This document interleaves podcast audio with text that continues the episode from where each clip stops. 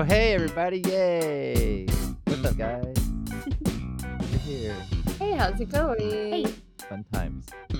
Uh welcome to another episode of the Fort Worth Freedom Review. We're a show about local politics that aims to get more people engaged in local issues. It's election season and we have an upcoming mayoral and city council election on May 1st with an early with early voting starting soon. Last week's episode covered the city council races and the mayor races. No, actually, last week's was the mayor. And then the one before that was the city council races. And this week, we're going to take a little break from the local stuff and we're going to talk about um, some of the Texas legislature issues for a little bit. Uh, we've sent out some questions for to the candidates and we've gotten some responses for those. We're going to wait till we get a few more and then we'll probably talk about that next episode. My name is Anthony Sosa. And today with me, we have Christopher Rose and Amber Odell to join in this conversation. How are you guys doing today? Pretty Doing great. Yay. Yeah. Well, cool. Well, uh, I guess so. Before we get into the Texas Ledge stuff, real quick, just like real, real briefly, um, what are y'all impressions of like the the local election so far? I guess, uh, Ro, do you mind going first? Um, yeah. Um, my impressions. I am continuously surprised by how many people still don't have a lot of info out. Um, that's kind of been a big thing that I've noticed. I've I've have noticed, you know, specifically certain people like reaching out, doing events, um, and and engaging, and then other people just like have nothing out. like we still don't even know like the platform that they're running on. Um, which, you know, I guess like there's there's always probably gonna be some people like that, but it's a surprising number um that still like don't even have contact information up. Yeah, I don't know. I just feel like in the 20, 21st, it's 2021 now. It's so so easy to, to put information out there. So Um, easy. and with the number yeah. of candidates, we have like an we know more candidates than we normally do, and still, like to your point, there- there's Mhm. just a lot that aren't. I don't know, i'm doing that. I agree. What do you? I don't know. What do you think, Yeah. Um, I am really interested to see how um the election ends up turning out. And I as I am getting more and more flyers for Brian Byrd in the mail and um, you know, really seeing some of the main talking points that people are focusing on um at this point in the race, I am I'm really curious to see the results. I uh wasn't really um expecting the like defund the police thing to be such a big uh talking point at this point in time but i noticed that um just because brian byrd has like so much information out there that um as i've been getting more and more flyers like the language is just getting like more and more bold like at first it was like i Mm-hmm. support police officers and then it's like well you know like poli- like i you know want to give police officers more funding and then like now it's like I refuse to bow down to the defund yeah, the police yeah, movement, you know? And so it's just kind of um I think telling of how the um I guess like the overall feel of the city has been changed like over the last year. And um I guess as, you know, people that are more conservative and Republican can or realizement for democratic um, ideals and democratic politicians to actually win at the local level. Um, it's just kind of, I don't know, interesting and fun to watch because um, it's really an, a race unlike any other one that I've paid attention to, at least like since I've been living in Fort Worth. yeah. I feel the stakes are really high, and it's it's you're right. Like there, it's been interesting because to see who's already pivoting or changing their messaging compared to the people who don't have messaging, right? and then the other people who just, you know, have their their kind of set thing, uh, and maybe not necessarily being as responsive to their. I mean, I, I- it's. I'm really curious to see how the turnout is because you know Mhm. it's always just historically so low. You know, so few people vote in these elections, but now after you know the Trump presidency, that engaging people in the political process, um, you know, and then after you know last summer, Black Lives Matter, same sort of thing. So uh, I don't know. I'm really, I really hope that we we see a lot of people actually go out and vote. Um, but I don't know. Like, I wouldn't be surprised if it if it's just the same as it always is. I don't know. I don't know. I certainly hope not. I feel like um I feel like because they're because the stakes are so high, it does seem like um the candidates that are taking their race really seriously um are putting a lot of money into advertising. That's true. um more so than what I think I've I've seen in the past. And I Mhm. think a lot of that is, you know, obviously like the mayor race is the one that everyone is paying the most attention to like compared to like you know, like the city council seats. Um, but I think because Betsy Price has been the, you know, like impossible to defeat, you know, candidate for all this time, she's really been, um, you know, like, uh, I guess, you know, with the longest running mayor, you know, and, you know, everybody seems to either like really like her or really dislike her. Mhm. Mhm. And, you know, it's like the fact that she's not seeking reelection is huge news. I think a lot of people are excited about that. And it doesn't matter, you know, who wins, like she's not going to be mayor anymore, you know. So Yeah. people I think are more tuned in because like for previous races, you know, and Deborah Peoples ran last time, there was a lot of excitement about Deborah Peoples and, you know, looking at her as a real contender against Betsy. But um, I think in a, at the end of the day, a lot of people in the back of their mind were like, "Oh, who could possibly defeat Betsy?" You know. So Mhm. Um, I think now that just the fact that she's out of the race, like people are paying more attention, and um, because this is, you know, as Betsy has described, you know, Fort Worth is going through a quote cultural shift end quote um you know i think there is a lot of excitement for democrats in the city. So i think that is making the race more um you know it's it's like gonna not i don't think it's gonna just be like a landslide um you know all republican you know uh, uh, all republican you know down the ballot or whatever for local races Yeah. for all the and including the city council seats like you know, I think that, you know, Brian Byrd seems to kind of be the front runner, at least based on all the yard signs and all of the stuff I'm getting in the mail, um, all Well, the see, other yeah. signs on the side of the road. Like he is definitely viewing himself as the front runner for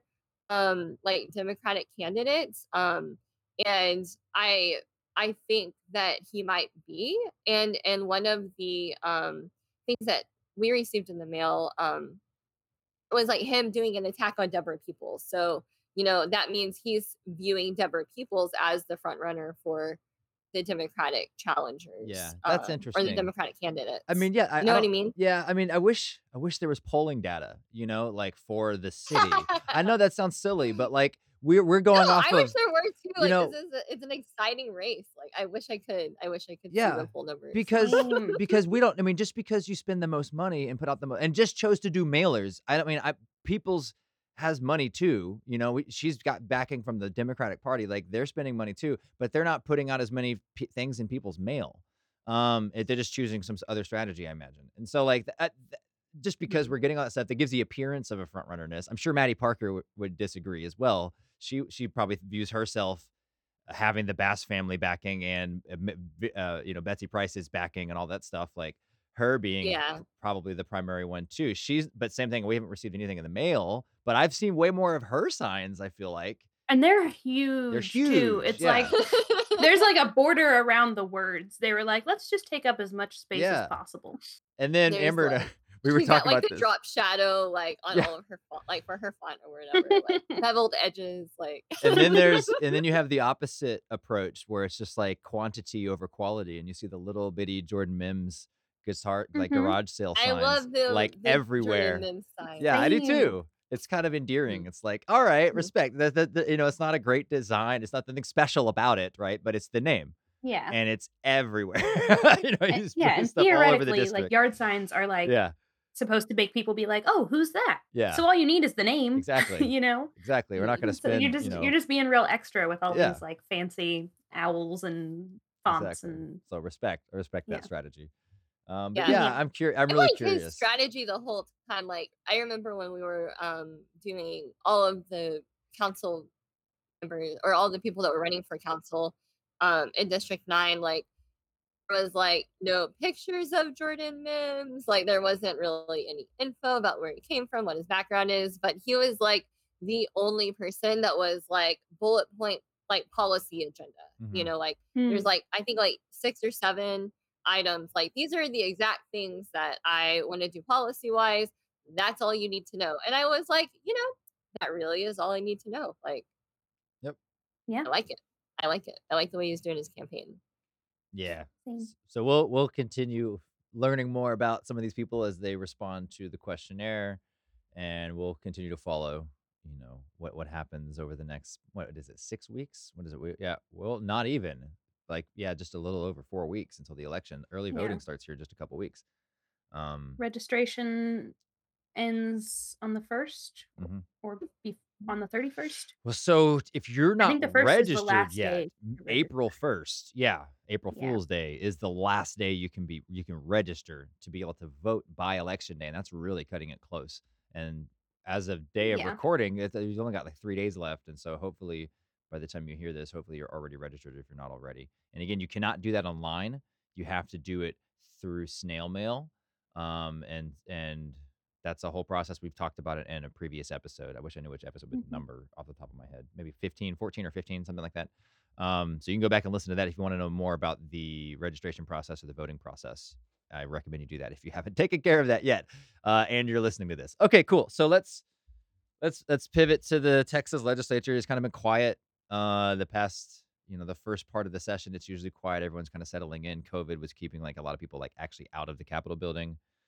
Um, but now there's some stuff happening, and so there's just like four things I want to mi- talk about. One of them I'm just going to mention, and we can just kind of say like wh- I want to get y'all's responses to it, but I'm not going to like read from the article or anything. Uh, the headline is just essentially alcohol to go from restaurants is getting closer to becoming permanent, uh, as the House has given approval to that. Now it's going to the Senate. So Whoa, get the kids out of the room. Alcohol to go. What a wild and crazy concept. Yeah, How does the church feel about it? I don't, I don't, I don't know. It's like, is this something that other states already do, and it's just not? It's like a non-issue. Yes. I'm- I'm pretty sure, yeah. Okay.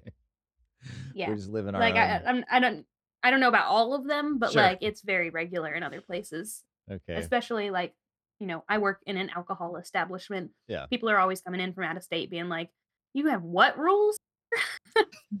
Yeah. Yeah, Why wait can't I till- buy it on Sunday?" Yeah. Wait till they hear about the the blue laws. Yeah. like we don't call them blue laws, but they basically are. Yeah. Mm. Okay. So that's happening. Exciting. Maybe. Yeah. That's yeah. Uh, you know, Good for them. good for them. And let's see. Oh, you know, hopefully it'll pass the Senate, and we can start to, you know, become more like the rest of the United States.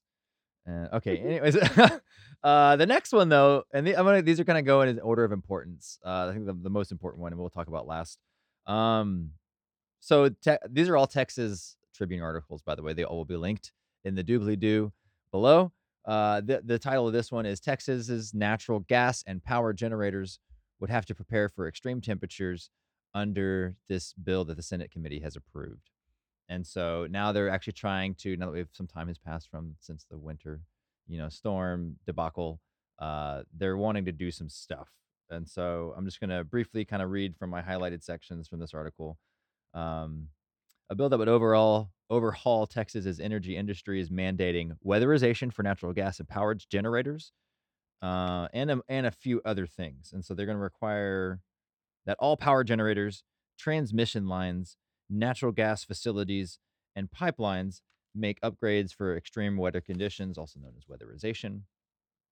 And they would delegate the rulemaking authority to the Texas Railroad Commission, which regu- yes, Mm. yes, which regulates the oil and gas industries, thus making the Texas Railroad Commissioner like even more powerful. But More powerful, yeah. it's a pretty powerful position as it is. Uh, and then, but Mhm. but also splitting the authority between that and the Texas Public Utility Commission, which regulates the electric and telecommunication industries. So, like, kind of like both parts of the the whole chain. Uh, I guess I guess like uh, logistical chain or whatever of the power industry being from you know produced then then distributed to consumers. And but this to me, like the fine, the penalty for not doing this seems not very bad. Uh, a- uh, a company would face up to a one million dollar fine for each offense. And so, like, I don't know if that means you've got 30 pipelines or something, and that's one million for each one. Either way, a million dollars is nothing to these companies. Like True. these companies make a million dollars in like a half a day or something. You know, like these, th- this is probably more than that, probably like every hour or something, right? Like these, these are energy companies. Um, so that to me is like they're probably not gonna do it anyways or do it again because I don't know. That's maybe I'm just being pessimistic, but that that doesn't seem like enough. Um, and one thing that so one thing they talked about in the article, so Griddy, you know, the the The app. the app that people were getting energy, you know, their their energy through, and it was kind of just it was a variable rate plan where they would try to get the cheapest one, but it was based on the market rate. And if the market is all crazy, then then some people were paying like twenty grand and stuff. Apparently, that company filed for bankruptcy earlier this month, and is Really? and is the subject of investigations by both the Texas Attorney General's office and the Public Utilities Commission. So more more to come about that. We probably won't cover that here, but keep an eye out for that in the in the in the medias, and maybe maybe we'll bring it up if when we when we come across it later. Right, because that that was the real problem with the storm was Griddy and, you know, them trying to like make a profit off of people by selling them like shitty plans for their electricity. Like that's who really should be investigated in all of this by by AG, right? Like Well, no, I mean you can't blame you can't blame the company for for following the the laws or lack of laws that exist. No, it's the deregulation that we should blame for that. Right, I know. I just think it's funny yes, yes. because like now like I don't I've been kind of hearing like bits and pieces as like this has continued to unfold on on NPR and like my perception of it is has just been that like you know like Greg Abbott is like really on you know high on his horse right now and you know like is making an example out of you know like random people to like you know show that he's like for you know the consumers like not for any of these um not for ERCOT or you know any of these like big players who are actually responsible you know Yep. like now he's Yeah. really mad like about It's all the the diversion thing. right Yeah, yeah just and very much just like, like "Oh, oh well, I'll take care of these guys. And it's like, that's, we want you to take care of these ones. And he's like, don't worry, I'm doing things. yeah Exactly. I'm getting stuff done about it. Don't worry. Exactly. It's not what we wanted. yeah and and he's just like i i am i'm for regulation i'm for regulation I, i'm i'm did y'all know that i'm for regulation look i'm i'm punishing people like i'm Yep. for regulation guys Ex- like except for masks. Every y'all no masks though. We're good. We're good on that. Yeah. No more of that. Um. Yeah. But- only sometimes. Yeah.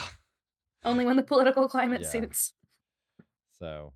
Yeah. Uh. yeah, it's just funny to like when like when he decides to like go through and like pretend like he actually cares and like you know starts making examples of people. It's just like funny to me like who he picks, you know, like him and him and Ken Paxton. You know, Ken Yeah. Paxton like is you know he's he's not corrupt. He's just regular dude. Like he's just out you know out to get justice for the state of Texas and for the people. Except like for the two yeah, like, pending investigations, one of them an FBI investigation into his shenanigans.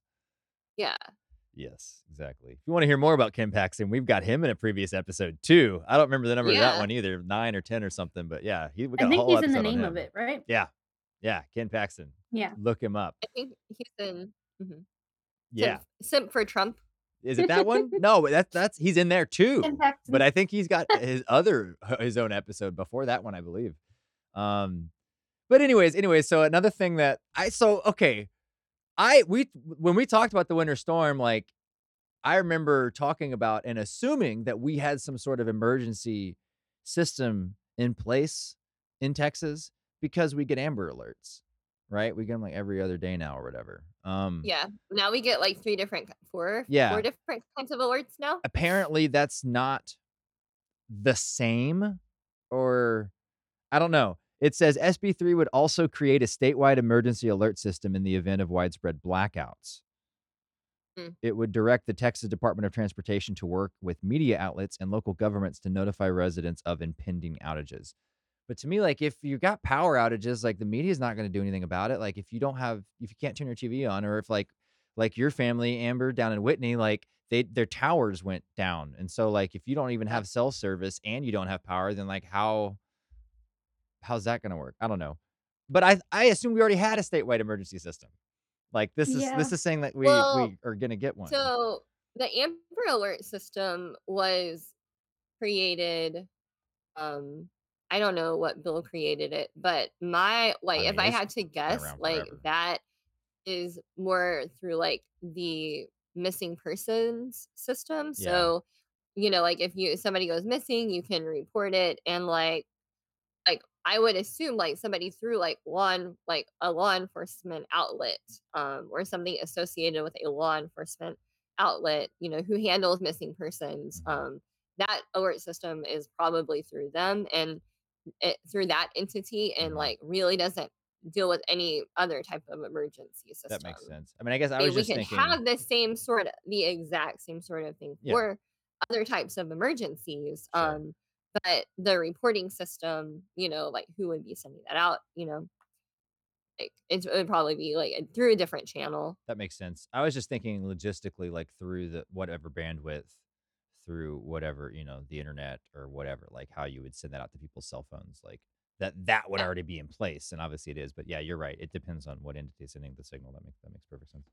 Um, so this uh representative Senator Nathan Johnson from Dallas criticized part of the bill that would require wind and solar generators to purchase ancillary services or products that ensure grid reliability. So apparently written in there like people would have to purchase third party services. So it seems some sort of way to like funnel business to certain businesses um to Hmm. I guess to get these changes made or something. It doesn't really give a lot of details about that. Um and then there was another bill that was unanimously ap- approved for fast track that would change membership requirements for those who serve on the Public Utilities Commission from three people to five people.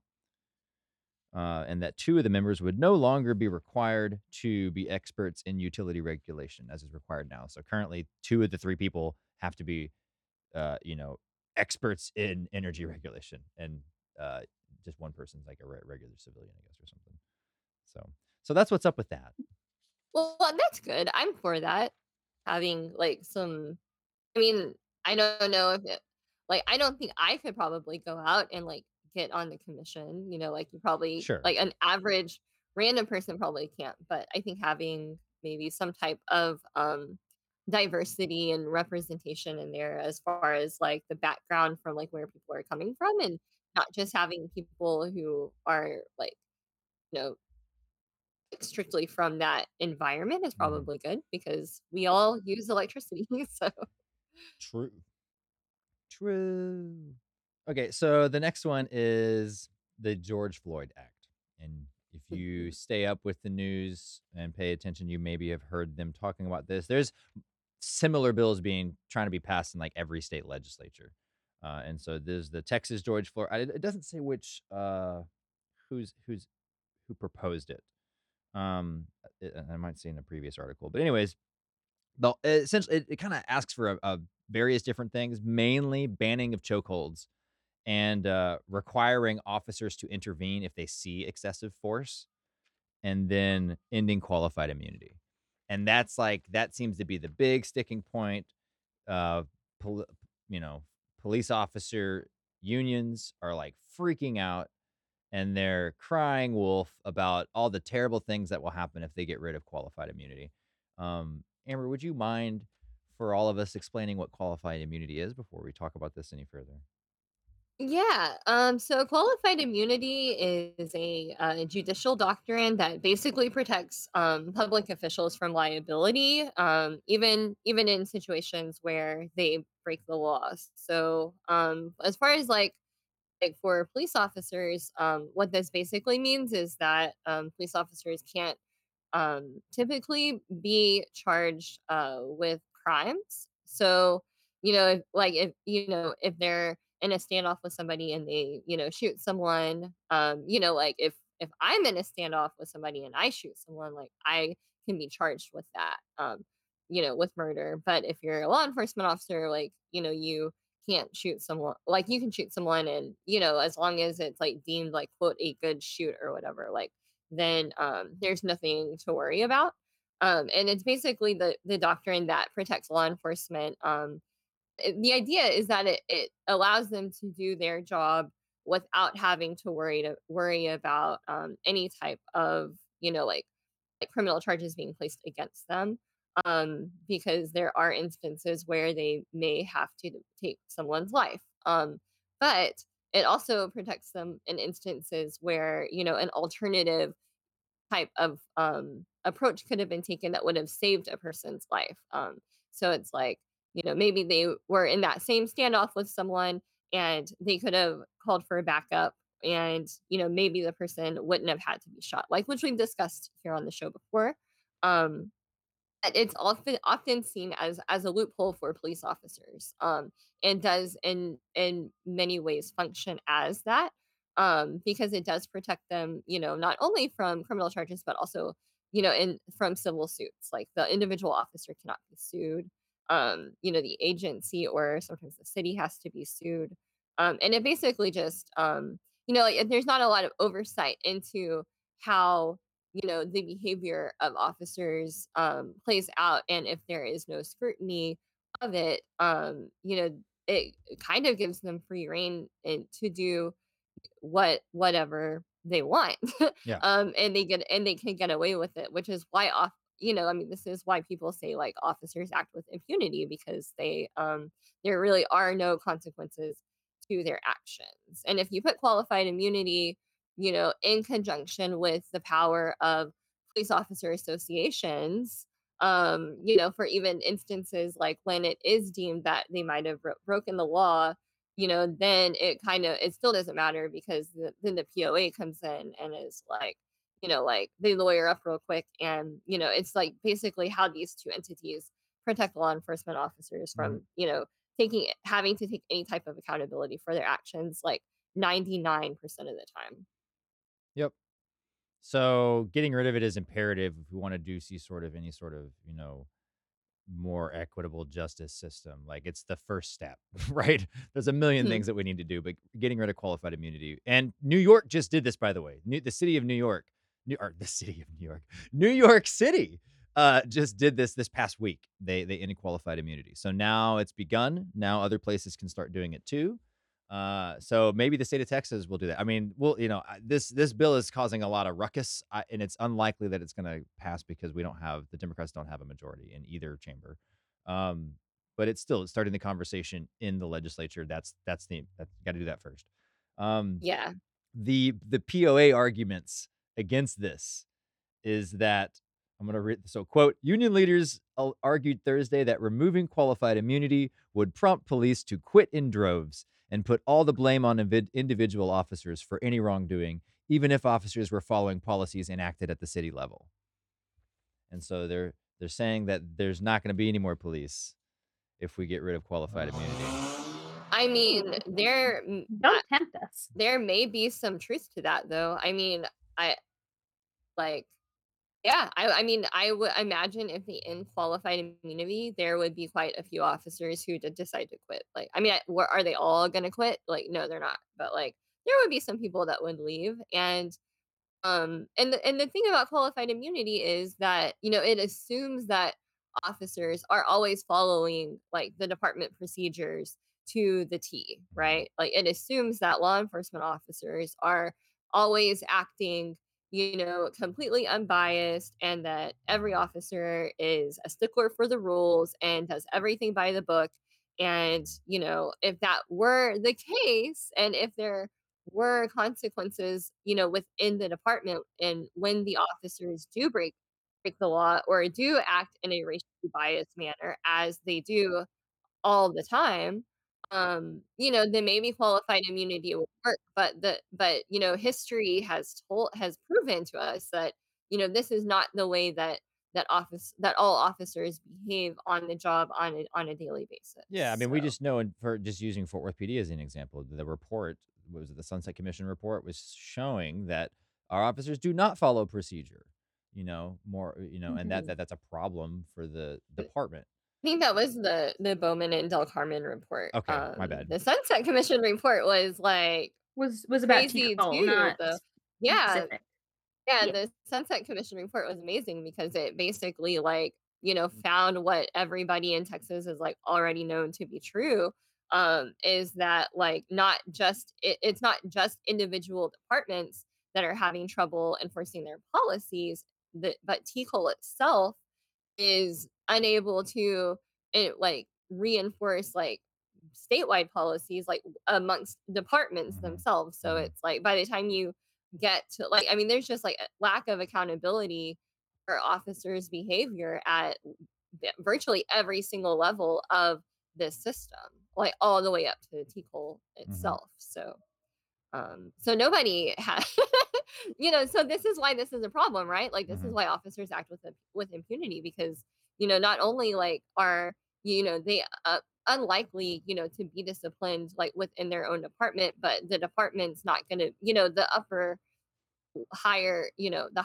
the chain of command within the department, like the highest chain of command, you know, like, Mhm. they're not gonna be, uh, you know, if they're not enfor like, enforcing rules amongst their officers the way that Yeah. they should be, you know, there's not gonna be anybody coming, you know, from the state to be like, "Hey, like, you are doing a really poor job of running this department, and this department deserves better leadership, and the city deserves better leadership." You know, like, TCOLE can't even they can say that, but at the end of the day, they can't enforce any real, um, measures to to get the department to do what they're supposed to do, and you don't really see that lack of accountability in other industries, like like, take the hospital in industry, for instance, Yeah. you know, like, the Sunset Commission, you know, not just Sun Sunset Commission, but, like, Joint Commission, you know, there's, like, 5 or 6 different commissions that, you know, are up in the hospital at any point in time, you know, making sure that, you know, everybody's following procedures, that, you know, like, docu things are being documented the way that they're supposed to, you know, like, you can't get away with slacking off in a hospital setting the way that you can,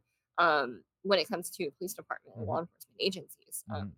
and it's largely because of rules like this, you know, Yeah. like, why would they? It's easier to not say anything if Yep. you have qualified immunity. Yep. And if it doesn't matter anyways, like, what's the point? I rock the boat with your coworkers and make your and make your work setting, like, toxic and Yeah. become the and become the unpopular person. Yeah. So we we'll we'll see what happens with this if it makes it through the legislature. Um, I don't think it's likely to, but maybe if they get some concessions, take a couple things out. I don't know, but but that's been proposed and that's being debated currently. Thomas was down there in Austin on Thursday when they were talking about this, um, and so he's not here with us this weekend. But ne- by the way, we're going to be going to a bi-weekly podcast. I guess we'll go ahead and say that right now. Uh, I mean, meant to say that at the beginning. This so now we're gonna we've been doing this every week for a while, uh, but we're gonna need to go to every other week. So you can expect to see us regularly every other weekend. Um, probably Monday mornings is usually usually when the thing comes out. Anyways, Thomas will regale us with with his stories of what happened in Austin while he was in there and his him getting to meet Beto and stuff. Yeah, yeah. and he he went down there to uh, to speak on the Yes. bill, um, And he he wasn't did. just there chilling, he actually spoke on the bill, He did yeah. speak on it. Yeah. Mhm. Um so yeah, so we'll keep an eye on that. And the last the last thing I wanted to talk about was the big push for um voter disenfranchisement, voter restrictions, Yeah.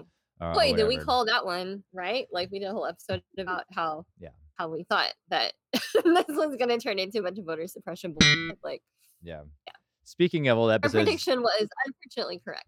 if you want to know more about the Del Carmen and the Sunset Commission report, the Bo- Bowman and Del Carmen report and the Sunset, Sunset Commission, we did an episode on that, and then yeah, we also did an episode on voter suppression as well, just just a few episodes ago.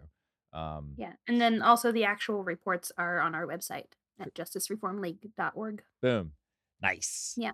nice plug. Yeah. Mhm. Um, Yeah. so yeah, Mhm. so now now they're scared after Texas, uh, after you know Texas became a little more blue than it was. It's still there was still disappointing areas in South Texas, right? The Democrats underperformed, um, for various reasons, which we can talk about later. But We should do an episode about that. yeah, that would be interesting. Um, but anyways, it, it it's trending, you know, to where we're we're actually a battleground state. We're we're pretty much a purple state at this point. Tarrant County went blue for the past two times, you know, 2018 and 2020. So we're you know we were the last urban center in the United States with the oh there's there was one more. It was like us and like uh Tulsa Tulsa. Tulsa, and Tulsa's I don't think- significantly smaller than Fort Worth. I don't think Tulsa went blue. I I No, yeah, I don't know if they I don't know about them, but, like, as far Yeah. as a met mega you know, metropolitan area, we're almost to a 1,000,000. I'm sure after the census, we'll actually be over a 1,000,000. Um, you know, mo all the urban areas are Democrats or or blue counties or whatever, right? And so, like, now Tarrant County for 2 2 years in a row, just barely squeaking blue. Um, and so the state, you know, the the the politicians down in in Austin are starting to get worried. Uh, they lost a seat, uh, the the Democrats won a Senate seat this past election, and so they changed the rules to where they didn't necessarily lose their their mega majority, and we talk about Mm. that too. And so now they're now trying to get, you know, some changes in the voting laws to make it harder next time around for more people to vote. So here's some of the thing and it's like it's not all one bill, it's like a bunch of different bills that have that have been proposed, but I'll just read from the article here for a second. Again, the link will be uh, in the in the show notes. If legislation they have introduced if the legislation that they have introduced passes, future elections in Texas will look something like this. Voters with disabilities will be required to prove they can't make it to the polls before they can get in mail before they can get mail-in ballots. County election officials won't be able to keep polling places open late to give voters like shift workers um, more time to cast their ballots. Partisan poll watchers will be allowed to record voters who receive help filling out their ballots at polling places. Drive through, yeah, yeah. Drive through voting will be outlawed. And local election officials may be forbidden from encouraging Texans to fill out applications to vote by mail, even if they meet the state's eligibility rules. Um, so that's uh that's getting pretty dystopian, if you ask me. Yeah. Uh, and so God, how can people even like like I understand that, you know, we have differing opinions from a lot of people and that people are saying or like a lot of people say the things that they say in good faith, you know, and they genuinely think that it's the best. But how does anybody write that up in good faith? Yeah, I can read you what one of the quotes from one of the people who who tries to make that argument. like, uh, I'll get I'll get there in a second. So it's it's it's uh, uh, some of this is being targeted specifically at like what Houston did this past election. So. Houston held open their polling places uh, for extended periods of time, uh, to up, up to midnight in certain places. Um, but they have 121 different polling locations uh, in in Harris County because Harris County is ginormous. And oh, oh but Mhm. another thing. So I'm gonna I gotta flip pages, but there's this fact factoid uh, that is that is in here, which I thought was really interesting. Um, so this is how bad Trump did, quote unquote bad. Uh, Trump did in Texas. All right, he only won by 5.6 percent. That's down from nine percent, which was in, which is what he won by in 2016. The only other Republican politician who was around that number, just slightly lower, lower than Trump, the only person lower than Trump was Bob Dole in 1996, which was like the worst candidate. Like, if it, who, those of you around in 96 remember, nobody was excited about Bob Dole. And no, like my parents didn't even like Bob Dole, and like the worst candidate, but like they he, love all Republicans. but he was Republican and he still won the state of Texas, but he only won by 5%. Yeah, Trump this past election only won by 5.6%. So that I was just like, whoa, I didn't know that. So I thought that was really interesting. that either. That's actually like no wonder that they're like, you know, pooping their pants. Yeah. So so but anyways, um so this the so I'm going to read uh continue reading from the article. Who's this saying this here? I'm reading a quote, but I'm trying to figure out who's saying it. Um Okay, rather than dead airtime, I'm just going to read it. You can find it in the article. One proposal would shorten the window for requesting mail in ballots. Another would limit eligibility to vote by mail based on a disability to voters who are homebound. One bill would prohibit voters from dropping off absentee ballots in person on election day. And in a state without online voter registration, another bill would eliminate volunteer deputy registrars that counties often use to help Texans register on paper which is something that all of us on this show are trying to we're, we're going to become voter deputy registrars and we want to do an episode to show people how to do that. It's really easy um, but they're talking about getting rid of that. So that's dumb. Uh, several republicans have filed or signed onto legislation that would impose limits on early voting hours. That's kind of what i was talking about earlier with a particular nod toward pulling back on Harris County's extended hours. Last November, the county's 122 early voting sites stayed open three hours past their usual 7 p.m. closing time for three days, and the county hosted a day of 24 hour voting at eight locations for shift workers and for doctors and for people who were getting off work at midnight and stuff, which I think is genius and fantastic. Um, Yeah. but they're being targeted now because they did that. They're trying to get rid of that and set specific voting times across the entire state. Um, and so the Senate Houston Republican Paul Bettencourt filed legislation that would set uniform schedules across the state, limiting poll hours during the first week of early voting from 8 to 5 when people are at work. Yeah, 8 to 5. Yeah. Um, and from 7 a.m. to 7 p.m. during the second week. Bettencourt, so to, to your question a second ago, wrote uh, Bettencourt defended his bill as a starting point to discuss uniform access across the state. As a starting point, changing it and making equal times, eight, eight to five, would be a starting point to creating uniform voting access across the rest of the state. But but his proposal would result in cuts to early voting, particularly to urban counties like Harris, Dallas, and Travis. And he, he, he says, "quote I'm trying to strike a mid-range solution," Bettencourt said. I'm not trying to disadvantage anybody or create an advantage for anybody. I'm trying to come up with a uniform answer. What? God. How about we create an advantage for everybody? Yeah. I, Yeah. It doesn't Is even that- make sense. Is that Like, too wild of a concept? I, I, what I uh, what I wonder about these these people is do they not realize how these changes would mm-hmm. disenfranchise their own constituents like their in their own party? I mean, like when you limit access to voting, you're not I mean, especially when you do it in a uniform fashion like what we're talking about, like you're the you eh, when you do this blanket thing, like it's gonna stop Republicans from being able to register as well. Like yes. and a lot of Republicans from being able to vote. So like like the the whole like this whole thing is just ridiculous. Like Yeah, I mean, if you look at Georgia, that you could argue the reason Trump lost Georgia and the reason that those two Senate candidates had to go into a runoff is because, um, well, I guess no, that that just the first point, just about Trump was because um that they he told everybody to stay home that it was a fake election and not, you know, that Mhm. not to use mail-in voting. First of all, is one thing he was saying, but then Yeah. also, you know, and then trying to, you know, it's so. Uh, I guess my point is getting very blurry, but you see what I'm saying? Like he lost that state because of all of this voter suppression and just the rhetoric, right? Not even not even the Right. legal stuff, but just like saying this isn't a real election, it's rigged and blah blah blah. That makes people just go, well, what's the point of voting anyways? I'm not just gonna, I'm not gonna vote.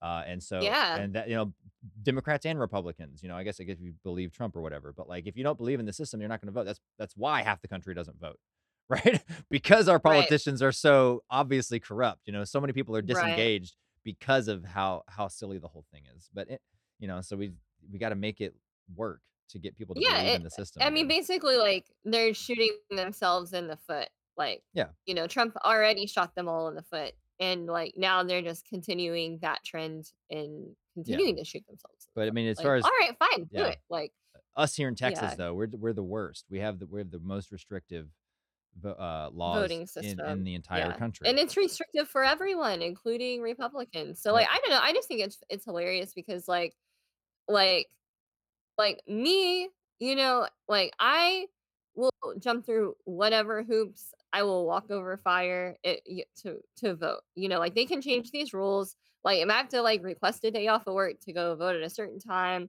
or whatever, like I'm gonna do that. And I think a lot of young leftists all feel the same way. It's like you can keep changing these rules, like we'll abide by them or we're gonna complain about it but you're not going to stop us from voting. Like it doesn't matter how hard you make it to to vote. Like a lot of people are just going to do it anyways, you know. Um especially people that are like really impassioned about politics, about social justice, about um, you know, climate change like you know we all recognize that like this is our tool to get the changes that we want and we will organize around that.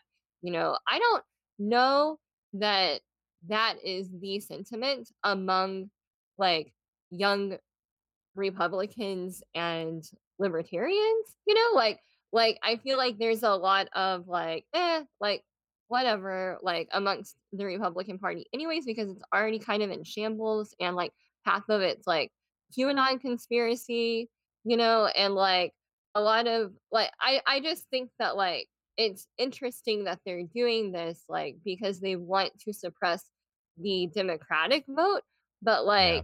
I think that the fallout of it is really gonna be that, like, their own constituents who, like, are already disenchanted with whatever nonsense they've got going on are gonna be like, "You know, I don't even really care anymore." Like, you know, let let me just go do like, let me go to the grocery store and just, like, do my own thing, like, whatever, you know, Mhm. like, I think that, you know, like, they're already losing a lot of support within their own party, and they're just, like, making it worse for themselves, like and I don't know why they don't see that, like, Yep. But we'll see. um Yeah, we'll see how four years of a Biden presidency what what what that does if it if it invigorates and re-energizes them, or you know they've they've obviously got internal issues to deal with as well. It'll be interesting. I'm curious. I've been watching The Hill like every day at lunch to see what Saagar has to say about the, the Republican Party because I'm very interested in like what happens with with all of that over the next four years. Obviously, Democrats have plenty of issues too.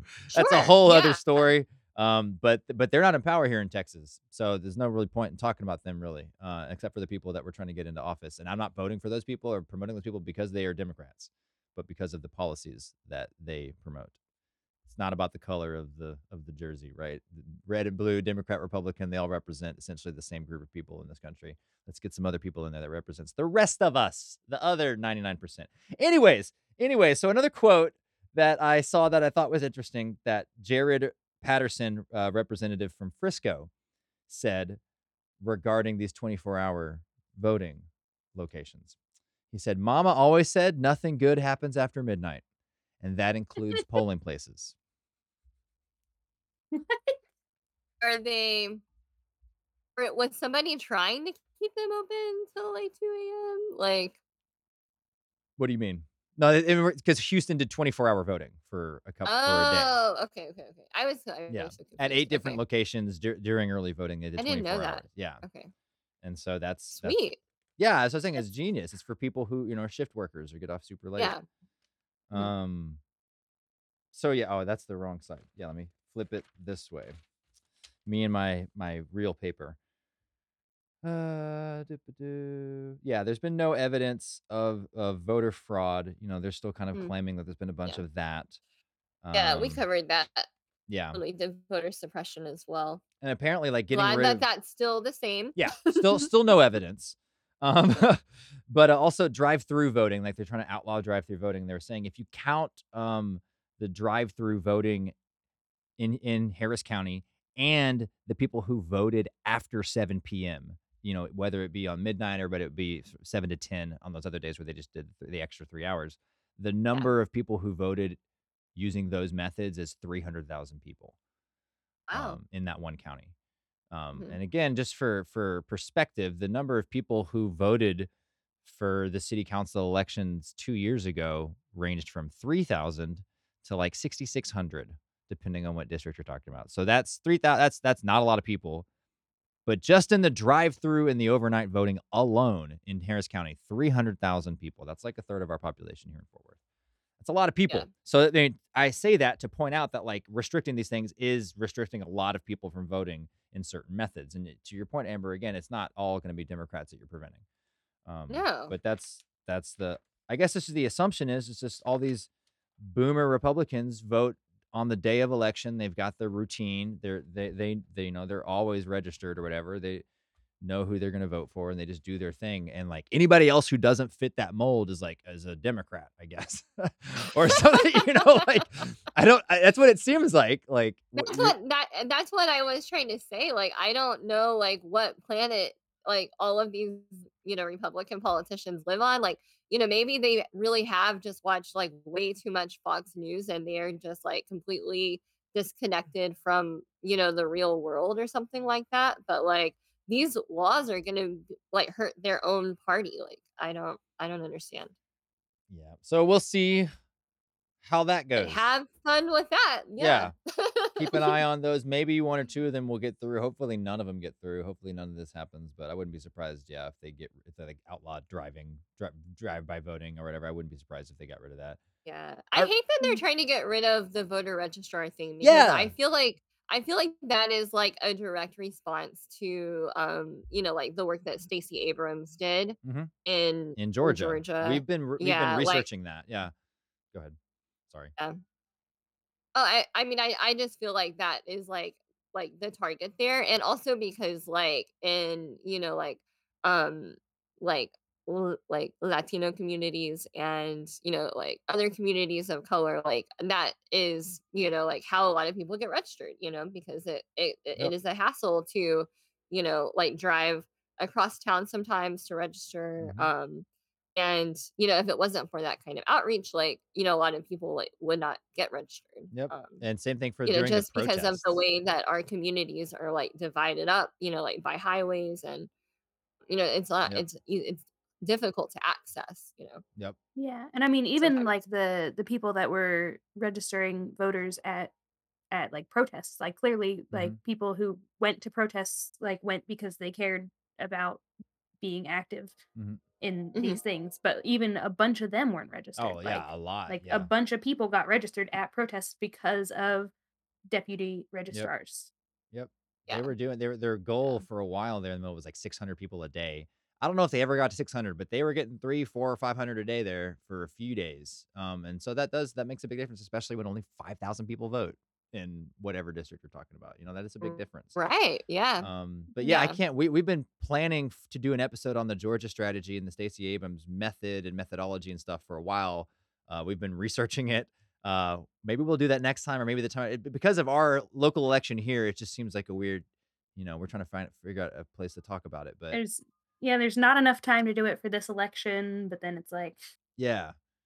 But we'll yeah in the maybe we future, can we'll do it at the end of the election like you know see how i mean we should do it we'll do it either way but Yeah, I, we'll maybe do it. after the election results come out Yeah. and everybody's still fired up Yeah, Exactly. Well, all right. Awesome. I guess that's all we've got for you guys this week. I'm going to read I didn't read the rest of my my spiel that I do at the beginning of the show, so I want to go ahead and do that and give give uh, you know, the shout outs to where they're supposed to be or whatever. So, uh to the audience out there, uh all the resources that we used for this show will be provided below in the show notes and also, we're going to link the spreadsheets that we created for the mayoral candidates and for the city council candidates. If you haven't checked out that those episodes, they're the most recent episodes besides this one. Go back and listen to those. We're going to link that that inf- the candidate information in this show as well, so you can just click on that if you want to check it out.